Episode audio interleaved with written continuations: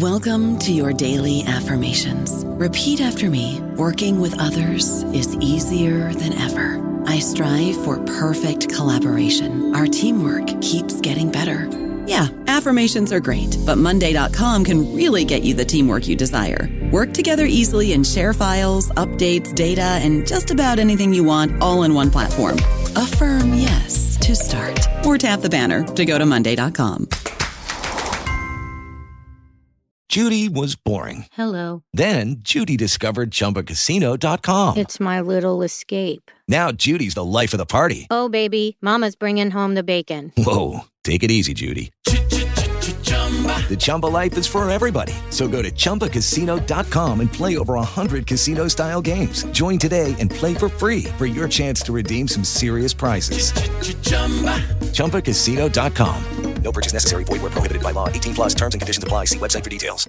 Hello, everybody. This is Marshall Poe. I'm the editor of the New Books Network, and I'd like to tell you that we have a new and improved website. It has two new features that we think you'll love. One of them is a vastly improved search engine, so that when you type in keywords, you'll get a bunch of episodes really quick. The other is the ability to create a listener account. And in that listener account, you can save episodes for later listening. So you can create a kind of listening list. We think these features are neat and we think you'll enjoy them. Please visit the site today. Welcome to the New Books Network. Welcome to New Books in Women's History, a podcast channel on the New Books Network. I'm your host, Jane Sumecka, professor of history at Brookdale Community College. Today, we'll be talking to Joan Marie Johnson about her book, Funding Feminism, Moneyed Women, Philanthropy, and the Women's Movement, eighteen seventy to nineteen sixty-seven, published by University of North Carolina Press. Doctor Johnson, welcome to the show. Thank you. Thank you for having me. Oh, it's my pleasure. And I wonder if you could begin the interview by telling us a bit about yourself. Sure. Uh, I've been teaching and writing about women and gender for about twenty-five years. And a lot of my previous work was on uh, Black and white women's clubs, social reform, um, education for women. And what I really was, um, have always been interested in studying is why women um, wanted to expand their opportunities, what feminism really meant to them. Um, because feminism uh, means different things to different people. And so it's been really fascinating to me to understand how different kinds of women uh, with different ideas coalesce around um, the need to expand their opportunities and seeking equality. Oh, that's great. So how did you come to write Funding Feminism? So when I was writing about um, women's clubs and, and uh, women in higher education, I would always sort of skip, and I'd be in the archives, you know, rooting through dusty old boxes. And I would always skip the ones that said finances. I figured I don't need to know about that. I'm focused on why they, you know, believe what they believe and what they're trying to accomplish. But I had a kind of a light bulb moment where I realized um, that I was really missing a lot of the how. How did they actually accomplish it if I didn't look into, if I didn't follow the money and look into um, the finances behind a lot of women's activism in this time period? Um, and I was influenced in part by reading some biographies of Chicago women and just noting one after another how some of these very powerful women Um, you know, uh, had a fortune that paid for their um, social work. So, for example, Jane Addams, the founder of Hull House, the first social, um, settlement house in the United States, she had her own money, which she brought to, to help open the house. And then she had um, her partner and another donor from um, Chicago, two very wealthy women who gave hundreds of thousands of dollars and really Um, paid for, made possible, um, Hull House. And, and we don't always think about that. So um, I started to think about what women were funding and why, um, and how they did it. So why do you think wealthy women donated money to women's causes specifically instead of just, you know, poverty and other charity work? So that's a really interesting question. Um, and I guess I have a lot of answers to it, but I would say the first answer is um, most women in this time period, so late nineteenth, early twentieth centuries, um, weren't actually in charge of their charitable donations if they were married women, right? Their husbands were. Um, so most women were not able to make these decisions, but most of the women in the book are um, either widowed um, or they're single women. And so they do have access to their own fortune and can spend it uh, however they like. And in fact, a lot of women do give to the charities you're mentioning. You know, they are funding hospitals. They are giving a lot to their churches. They're giving to um, men's colleges, right, in honor of their sons or their husbands. Um, so, so a lot of uh, very wealthy women in this time period who did have access to funding were um, funding all sorts of charities. But I discovered that there's this amazing cohort of women who did give to feminist causes, who were really interested in um, supporting um, the expansion of rights for women. And essentially, the reason that they did it was because despite their privilege, I mean, these are white women, um, they're very wealthy, they're very privileged, and yet they still experience sexism. So, for example, their father allows their brothers to go to college, but won't allow them to go to college. They can't access the money. The husband or the brother uh, is controlling their money. Um, there's a famous quote from a story about Jane Stanford, the founder of Stanford University, along with her husband. Um, after her husband died, she inherited all of his um, estate, and he had been head of a railroad company, and she was interested in suffrage and was talking to Susan B. Anthony, and was trying to get railroad passes from the railroad that her husband had led.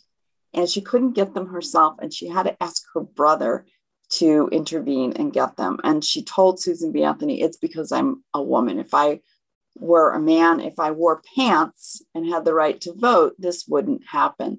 So I think what we see happening is that these very wealthy women, despite their privilege, are experiencing sexism. And they begin to think about how they can um, do something about that. Yeah, so that's really like a different kind of activism, isn't it?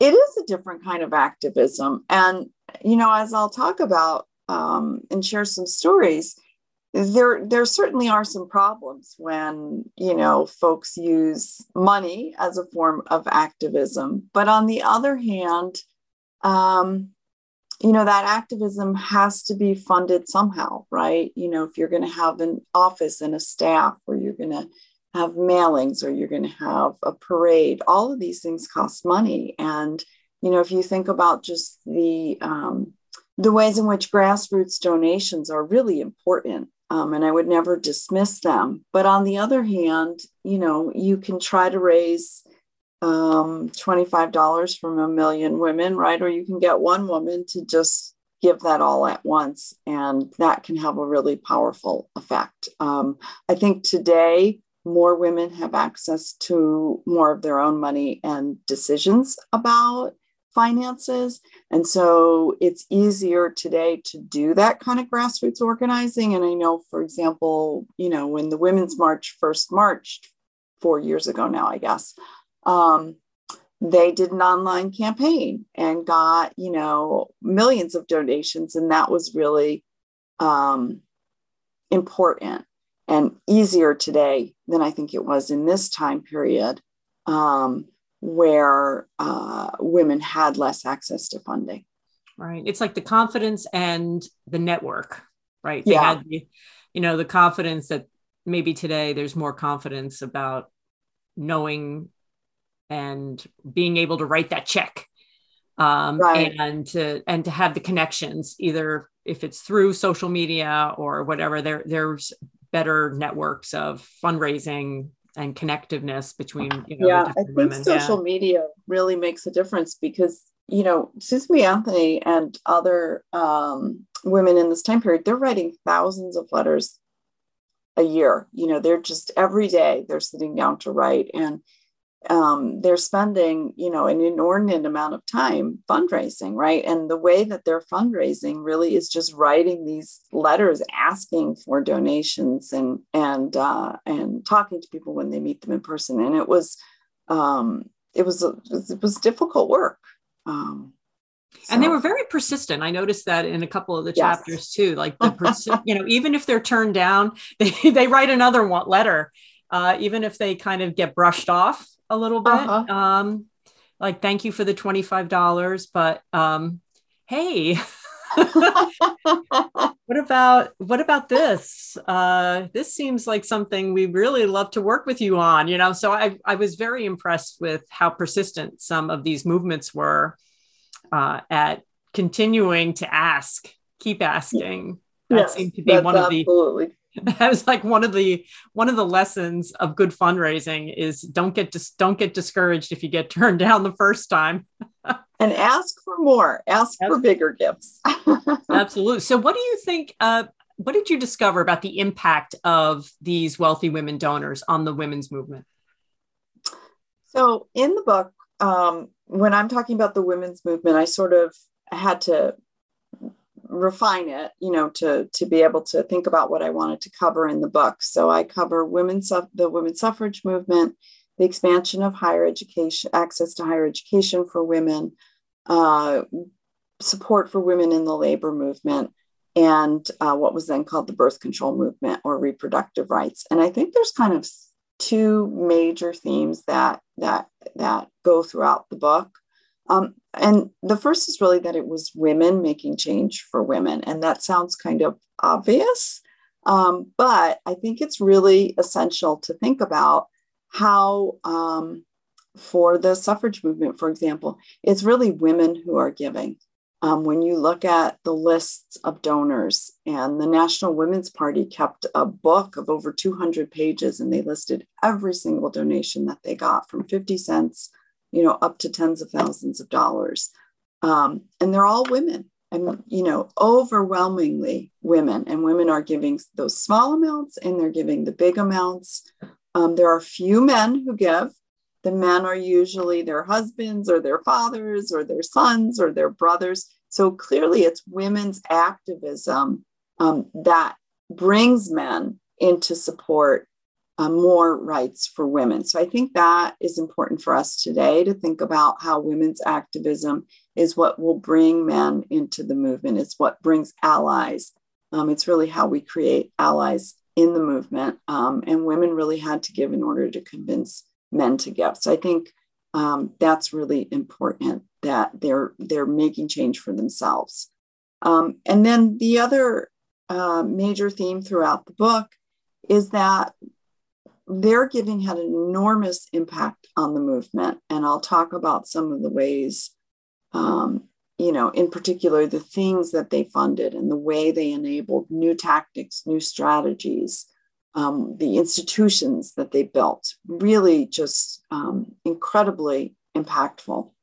But they also caused problems. It wasn't always easy having uh, these wealthy donors, because the wealthy donors sometimes, you know, had a mind of their own. And sometimes you might be fortunate and get a, um, a bequest without any strings on it, and you could spend it however you wanted, or you might get even an anonymous donation or a quiet donation. And you, as a officer in one of these associations or a member of the movement, you could spend it how you wanted.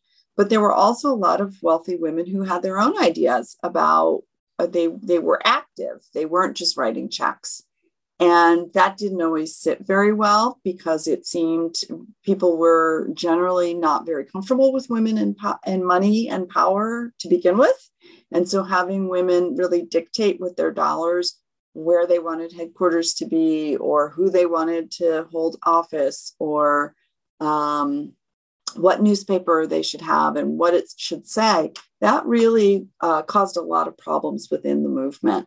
And when those women Um, who were basically all white women, these wealthy donors, um, when they themselves also were not inclusive when it came to working across class divisions, working across race divisions, working with women of color, um, that really exacerbates it as well. So um, I definitely deal with uh, what happens when you have inequality in a movement for equality. Right. So how did these themes play out in the women's suffrage movement? Yeah, so that's a great question. And I spend the beginning of the book on the suffrage movement. And I, I'll talk about two women in particular because they were just so impactful. Um, the first is Miriam uh, Leslie, Miriam Folene Leslie, Missus Frank Leslie.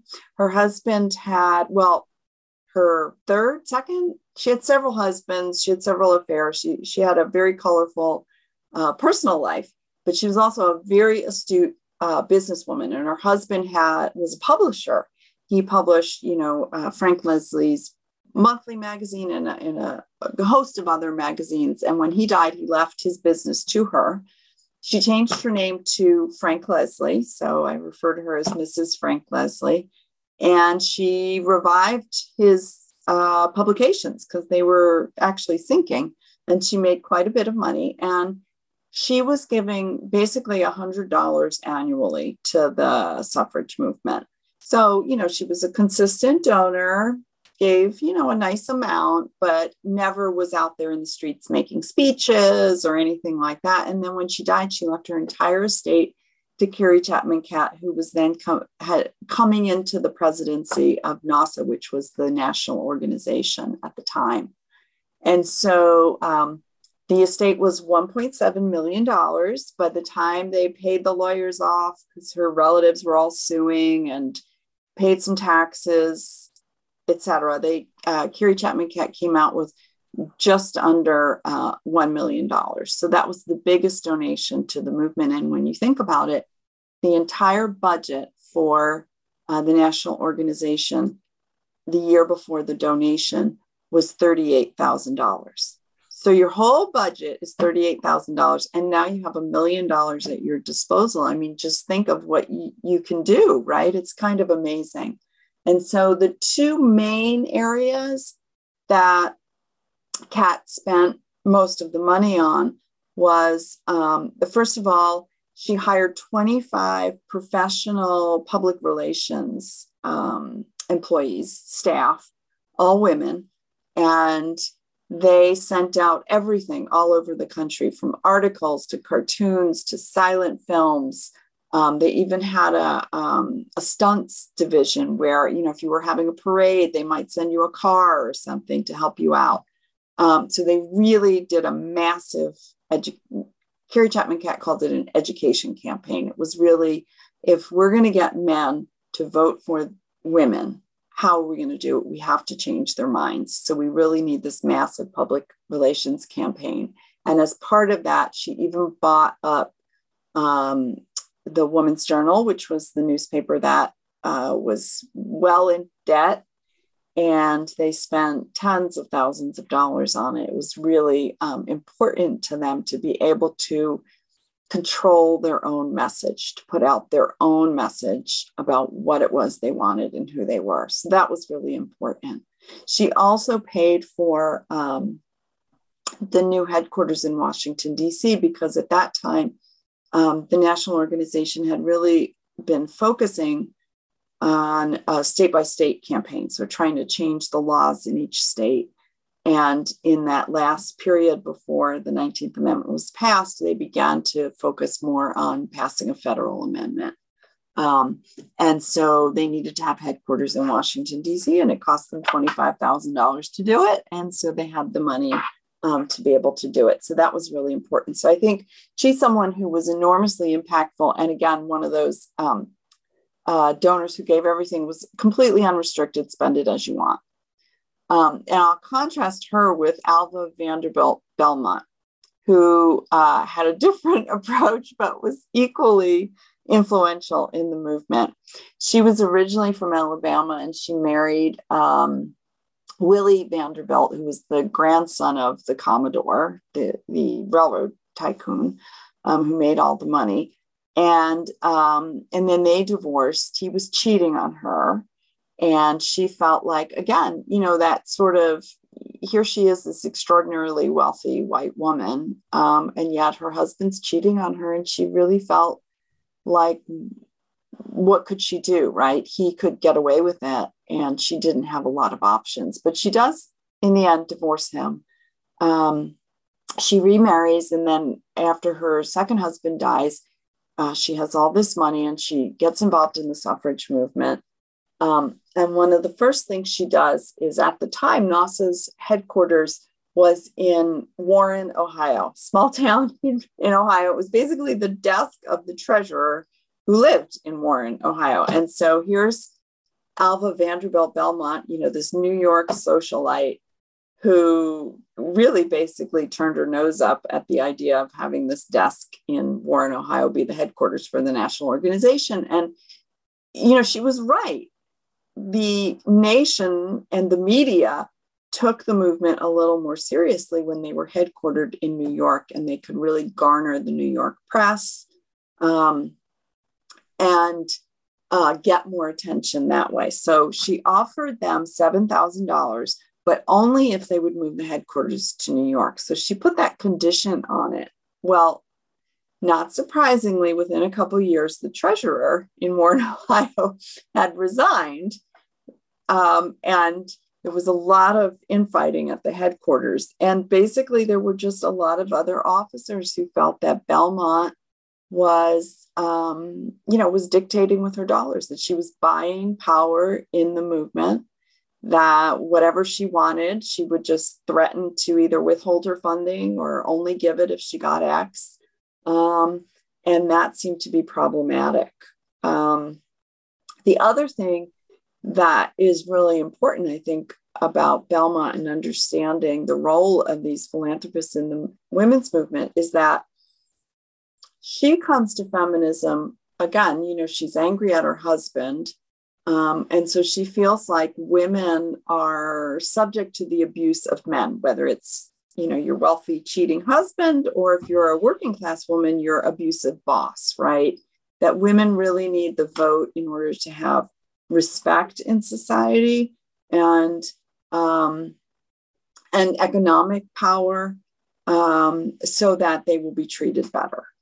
And so she gets involved, as, as other wealthy women did at the time, in supporting the women's shirtwaist strike in New York City in nineteen oh nine, early nineteen ten. Um, and from Belmont's perspective, you know, she had a lot in common, she thought, with these women who were immigrant um, garment factory workers. And so she tries to cross this divide. And then she also opens a branch of her organization.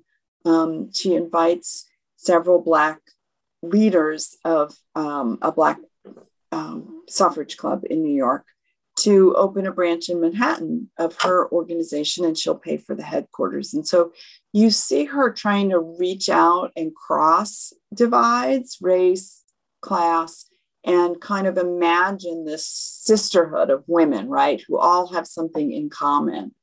Um, unfortunately, it doesn't really last. Um, a lot of the working class women resented uh, her, and some other women, you know, kind of said, we were suffragists beforehand. We didn't need them to come in here and tell us what to do. So there is tension there. Um, Black women, before they accept her support and, and uh, form the branch of her organization, specifically ask her, Irene Moorman asks her, you know, are you really for all women getting the right to vote? And if, if we get the right, if women get the right to vote, are Black women going to be included, or are we going to be excluded the way that Black men in the South have been excluded from voting and disenfranchised?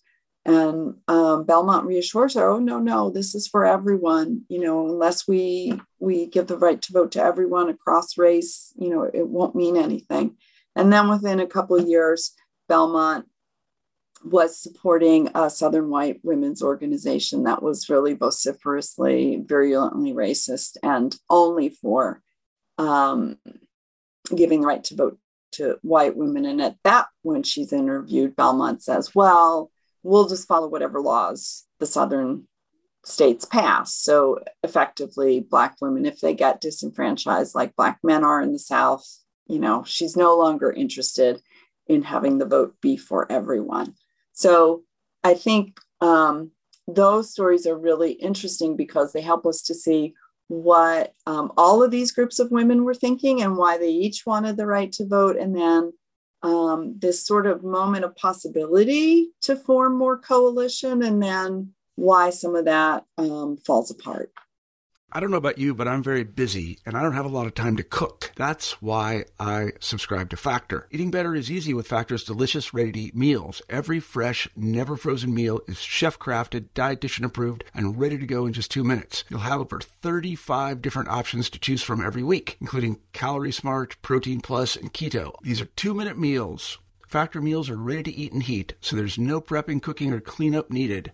They're flexible for your schedule. Get as much or as little as you need by choosing your meals every week. Factor is the perfect solution if you're looking for fast, premium options with no cooking required. Sign up and save. We've done the math, and this is important. Factor is less expensive than takeout, and every meal is dietitian approved to be nutritious and delicious. Head to factor meals dot com slash N B N fifty and use code N B N fifty to get fifty percent off. That's code N B N fifty at factor meals dot com slash N B N fifty to get fifty percent off. Yeah, so disappointing, right? It is. When we listen to these stories, you know, and I always think Alva Belmont's so interesting too, because she's from the South, you know, she's from an affluent yes. Southern family. So I always think it's interesting how she um, has the, you know, she certainly has the regional understanding of mm-hmm. the South and the North, because then she spent her adulthood in the North. No, she's yeah, she's so fascinating because when she writes to um, Kate Gordon, who's heading up this Southern White Women's Organization, um, she'd been out of the South for, you know, like fifty years or something. And she writes to her and says, you know, as a fellow Southerner, you know, we never lose our Southern identity. And, and I support you. And I'm so glad to see Southern women are organizing. So it's uh, very, very interesting how she plays that up. And it was very difficult for uh, Black suffragists in general in the movement. Of course, they're they're both included at times and, and excluded at other times. Um particularly at the national level in the national organization. And then of course, in the um, Southern states, it was very difficult for them. And so they mostly work through Black women's organizations, through Black women's clubs. Um, and although they are certainly um, wealthier Black women who are giving to suffrage, they're not really giving to those big national organizations. Um, they're giving to their own women's clubs and supporting those clubs instead. Yeah. So let's talk about clubs. So a women's club, the Colony Club, appears in several chapters in your book. What did you find out about women's clubs and other social organizations and their importance for philanthropy?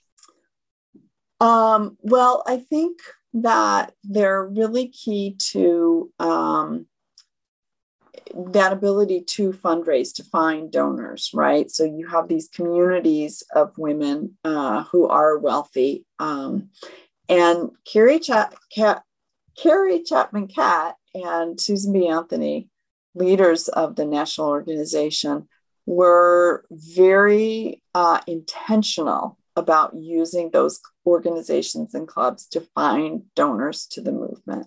So they form what they call the society plan. And the society plan is to have suffragists join those clubs and then solicit the members and literally hand over the membership list as a mailing list to solicit. So there's nothing um, subtle about this plan. I mean, it was really very explicit. We, we need to find donors, and this is how we're going to do it. And of course, women's clubs were new in this time period. Um, women previous to that had really organized more through churches and, and religious organizations. Even the Women's Christian Temperance Union, you know, had a, a kind of religious aspect to it. But the women's clubs were really very secular, and they were uh, there was a social aspect to them. They were very social, um, and then many of them also had Um, uh, activism and reform, and they were you know, building kindergartens and hospitals and things like that as well. Um, but um, I, I think that there was a desire both to get the money as well as to try and involve um, some of these wealthy women who had a lot of social capital, right? And a lot of um, who could garner publicity, right? If you got J P Morgan's daughter involved, you know, the New York Times would cover that. Um, if you went to the Colony Club and held a lunch there for working women, um, you know, that would make the news. Um, and so that was a really a, another important aspect of getting these women's clubs involved and getting um, wealthy women on board.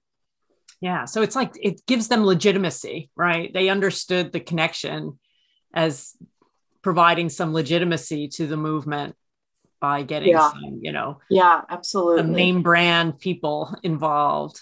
Exactly. And someone like Alva Belmont, I mean, she, if she opened her mouth, the, the newspaper was r- right there to interview her. They would report on it immediately.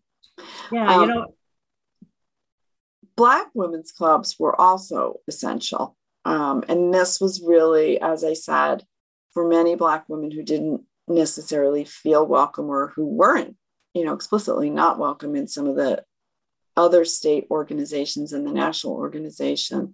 Um, the Black women's clubs were essential. And there were some, um, you know, quite wealthy Black women donors to these organizations. Um, there's a woman in Chicago, Uh, Mary Richardson Jones, whose husband, she, she and her husband were early Chicago Black settlers in the you know eighteen forties, eighteen fifties. And her husband was a tailor and invested in real estate. When she he died in eighteen seventy-nine, she inherited fifty thousand dollars, which was quite a bit of money at that time. And she really used her wealth to support Um, a bunch of Black organizations and specifically women's organizations. At the time, the Y W C A in Chicago was would not um, uh, serve Black people. And so she was supporting the Phyllis Wheatley Club, which was essentially providing similar kinds of services for Black women. Um, and then she and some other um, leader, leaders, uh, Black leaders in Chicago, gave the money to form a uh, Provident Hospital and a nursing school because Black women were excluded from the nursing schools in the area. And so this way they could train at the hospital and then work at the hospital, and the hospital could treat Black patients.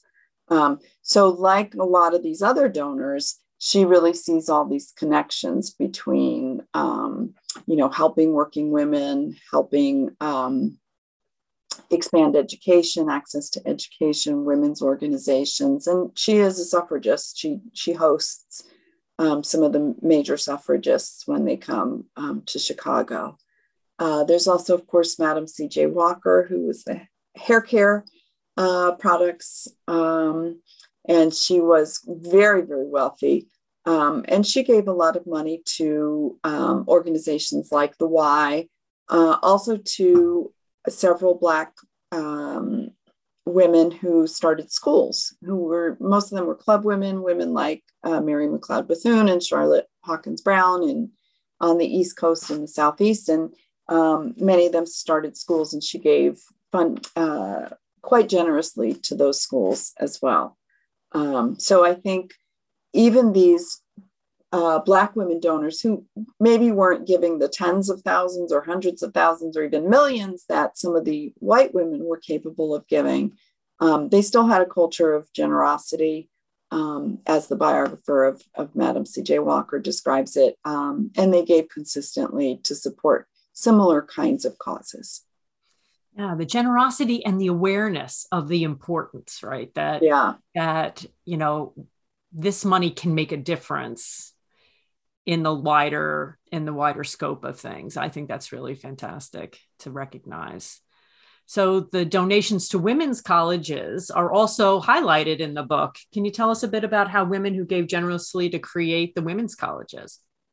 Sure. So um, in this time, um, before the Civil War, there were really just one or two options for women to actually get a, a bachelor's degree, a college degree. And so the rise in women's colleges and then some coeducational institutions after the Civil War is just absolutely essential for women to get access to education, which gives them access to the professions and which really marks them as um, capable of, of having the same capacity for intellect and rational thought as men. And so it really makes a huge difference in their ability to uh, fight for equality. Um, and so, for example, you have Sophia Smith, who is the founder of Smith College in Massachusetts.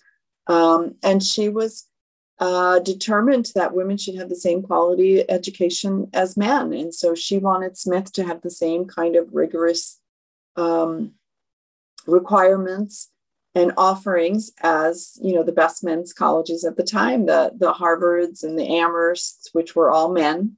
Um, and that was really essential, having these kinds of women's colleges, uh, the Seven Sisters, Vassar, um, Wellesley, Smith. These were, were really important. Um, she said that they could right women's wrongs, you know, that, that they could really make a difference in the lives of women. Um, and she's um, like Missus Frank Leslie, you know, she's not an activist. She's not giving speeches in favor of suffrage. She lives a very quiet life. She never marries. She's partly uh, has a loss of hearing later in life. She's very religious, feels that uh, it's very important for her to use her wealth for good. Um, but we do have some you know, evidence that she and a couple of other college founders, um, you know, when you look at her book collection, what she read, she, you know, they sometimes would make notes in the margins. So those are the kinds of pieces of evidence that we're looking at to see what they were thinking before they then made this very generous donation in which she leaves the money for Smith College. Um, she very explicitly says, you know, that this is to make a difference in women's lives and, and right the wrongs.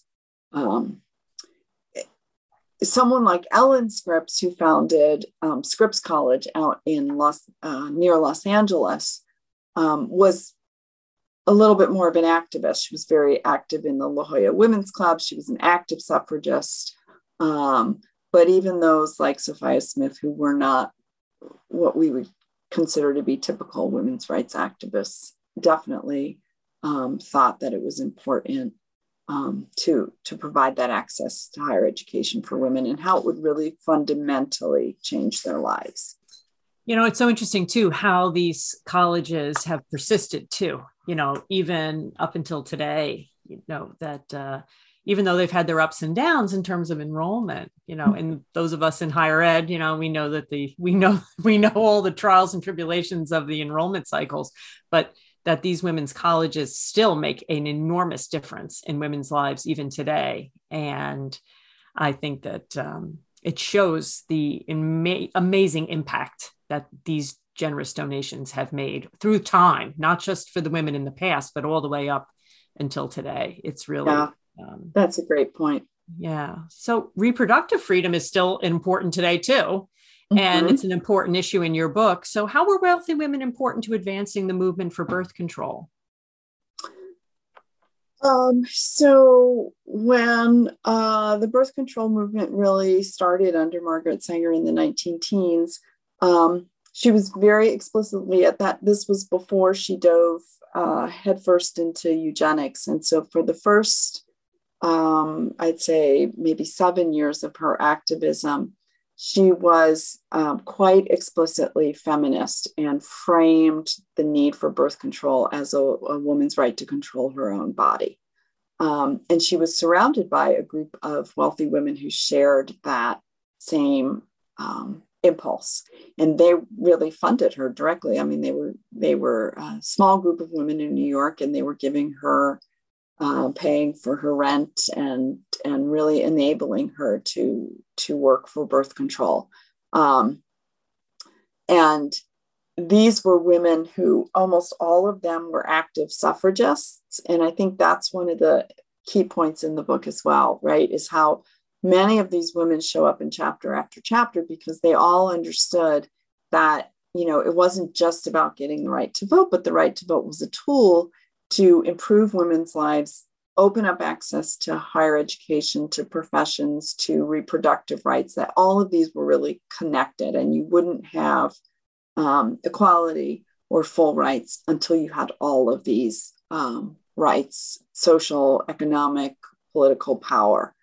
Um, and so I think that's really important. Um, One of her supporters was Catherine Dexter McCormick, who was giving, you know, small amounts really consistently for many, many years. Um, McCormick married Stanley McCormick, who was part of the McCormick, um, a harvester family, inter- McCormick International Harvester now. And her husband, unfortunately, had a mental illness and had a breakdown two years into their marriage.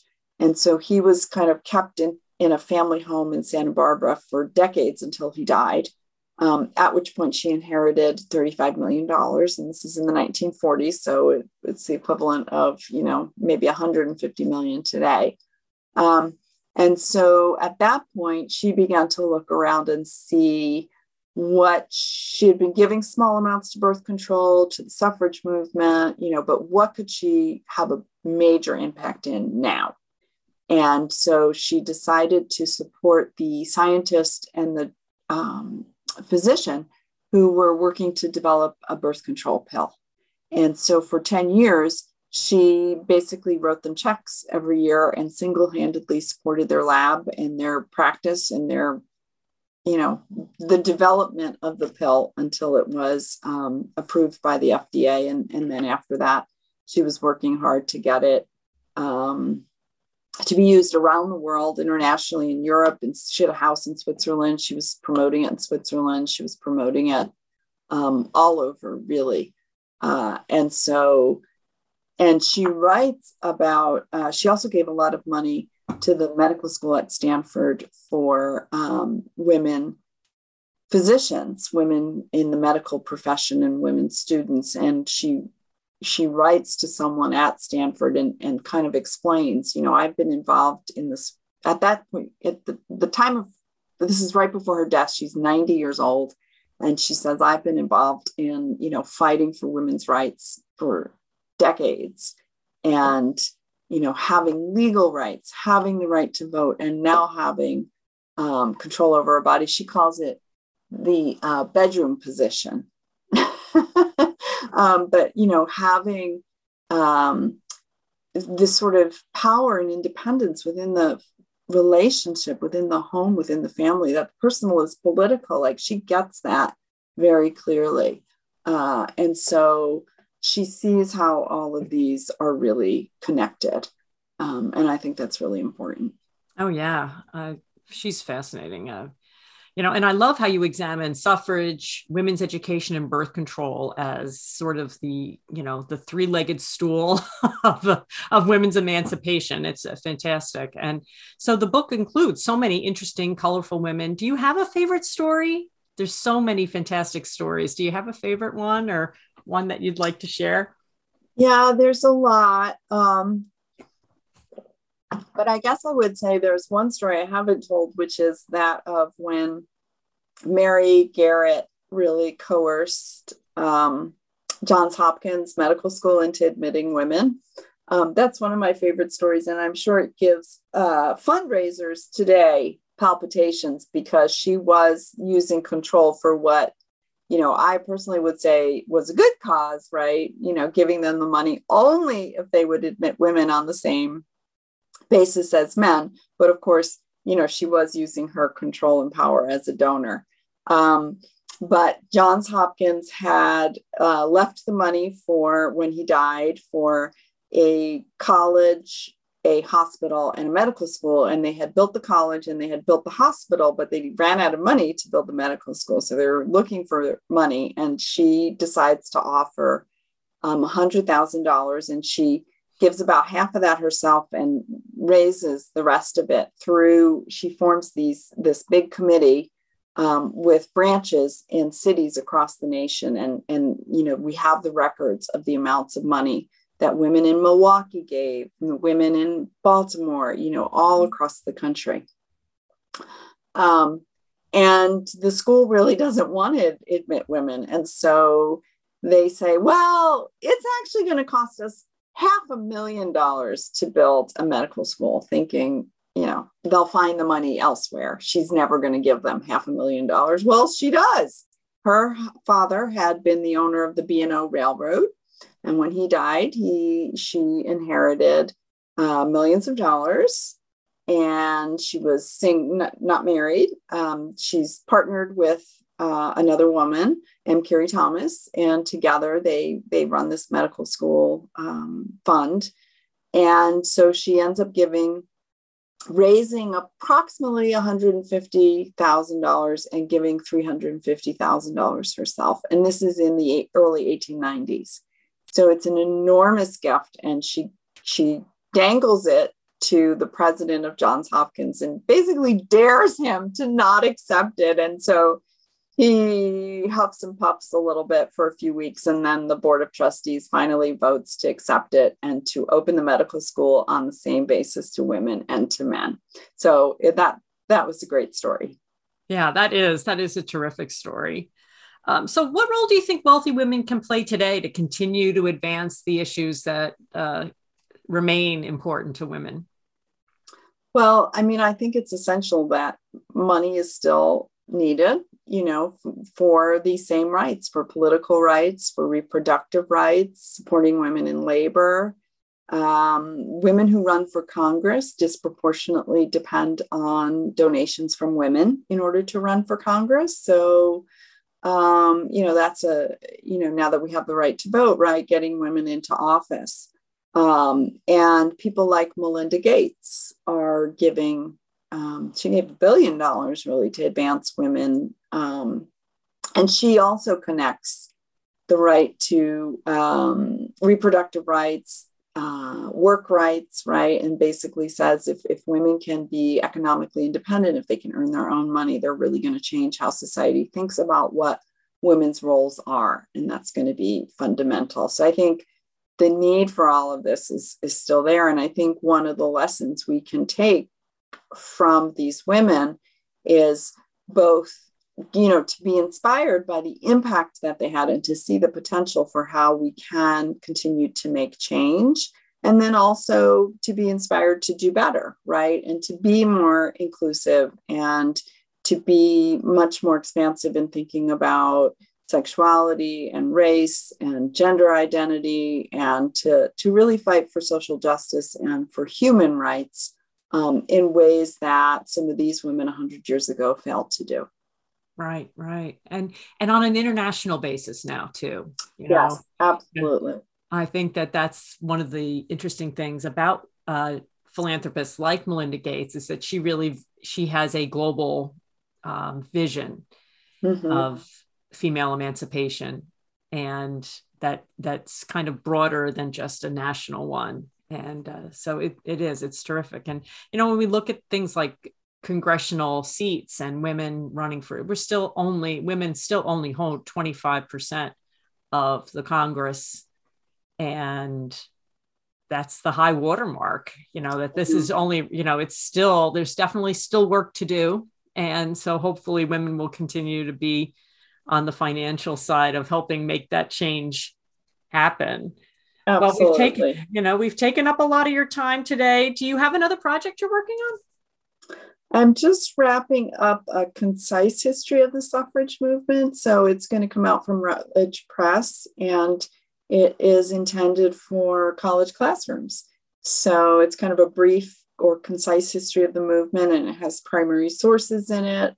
Um, so I think it'll really be a great tool for continuing to teach about, uh, you know, a much more expansive and inclusive uh, vision of, of the suffrage movement that um, uh, really um, goes back and forth between the national organizations. I highlight about half a dozen state efforts. So when you get down into the local level, you can really uh, particularly see what women of color are doing, sometimes better than you can see at the national level. Um, so I think uh, this history will be really helpful um, to a new generation learning. Oh, that sounds wonderful. Oh, I really look forward to reading that. I want to thank Joan Marie Johnson for joining me on the show today. Again, the name of the book is Funding Feminism, Moneyed Women, Philanthropy, and the Women's Movement, eighteen seventy to nineteen sixty-seven, published by University of North Carolina Press. Until next time on New Books in Women's History, this is Jane Sumecka. Happy reading.